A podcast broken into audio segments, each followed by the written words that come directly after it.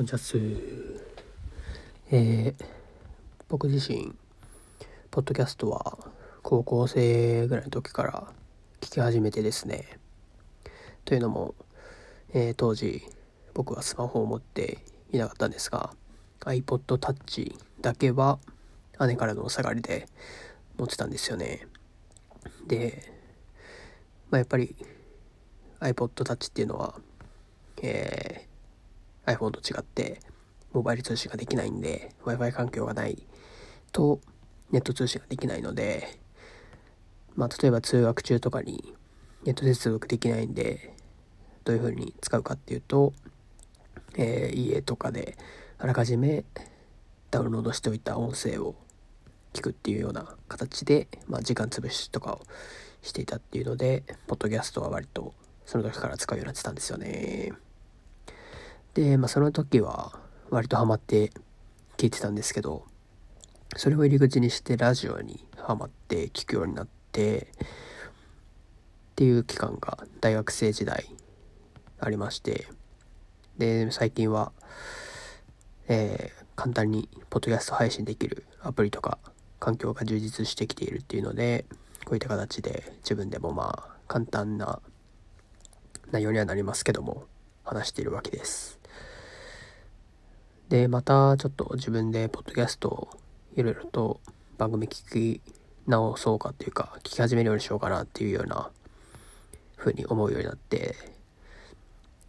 まあ音声っていうのは、えー、まあここ数年非常に注目されているコンテンツかなと思っておりまして、えー、Apple のポッドキャストのアプリも非常に充実してきておりますし、コンテンツもどんどんと充実してきております。まあ、例えば、えー、お笑い芸人さんとかもいろいろと、えー、ラジオ番組のアフタートークという形でポッドキャスト配信してたりだとか、あとはポッドキャストを、まあ、オリジナルコンテンツとして配信をしていたりとか、本当に様々なジャンルで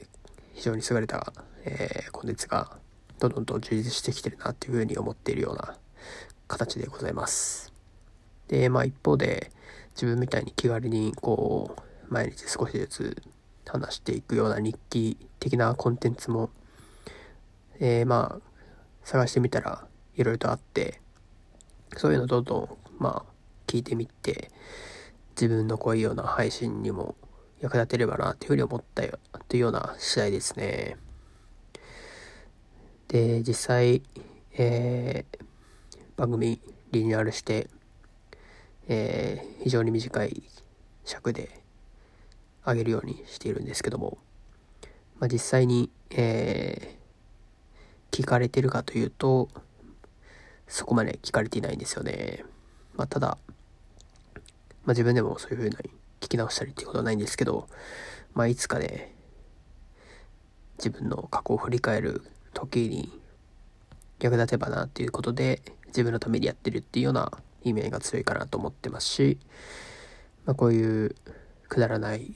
独り言を覗き見せるというか僕的には、えー、赤の他人のこういうつぶやきみたいなのを聞くことができるっていうのは結構、面白いかなと思うんですけど、まあ、そういうふうに思ってくれる方がいて聞いてくれる方がいればいいかなと思って、まあ、やっていこうかなと思います。まあ、あと、やっぱり音声っていうのは iPhone 1台あればすぐ収録できて投稿できるっていうので非常に続けるのも比較的楽なコンテンツでありますんでやっていければなと思います。以上です。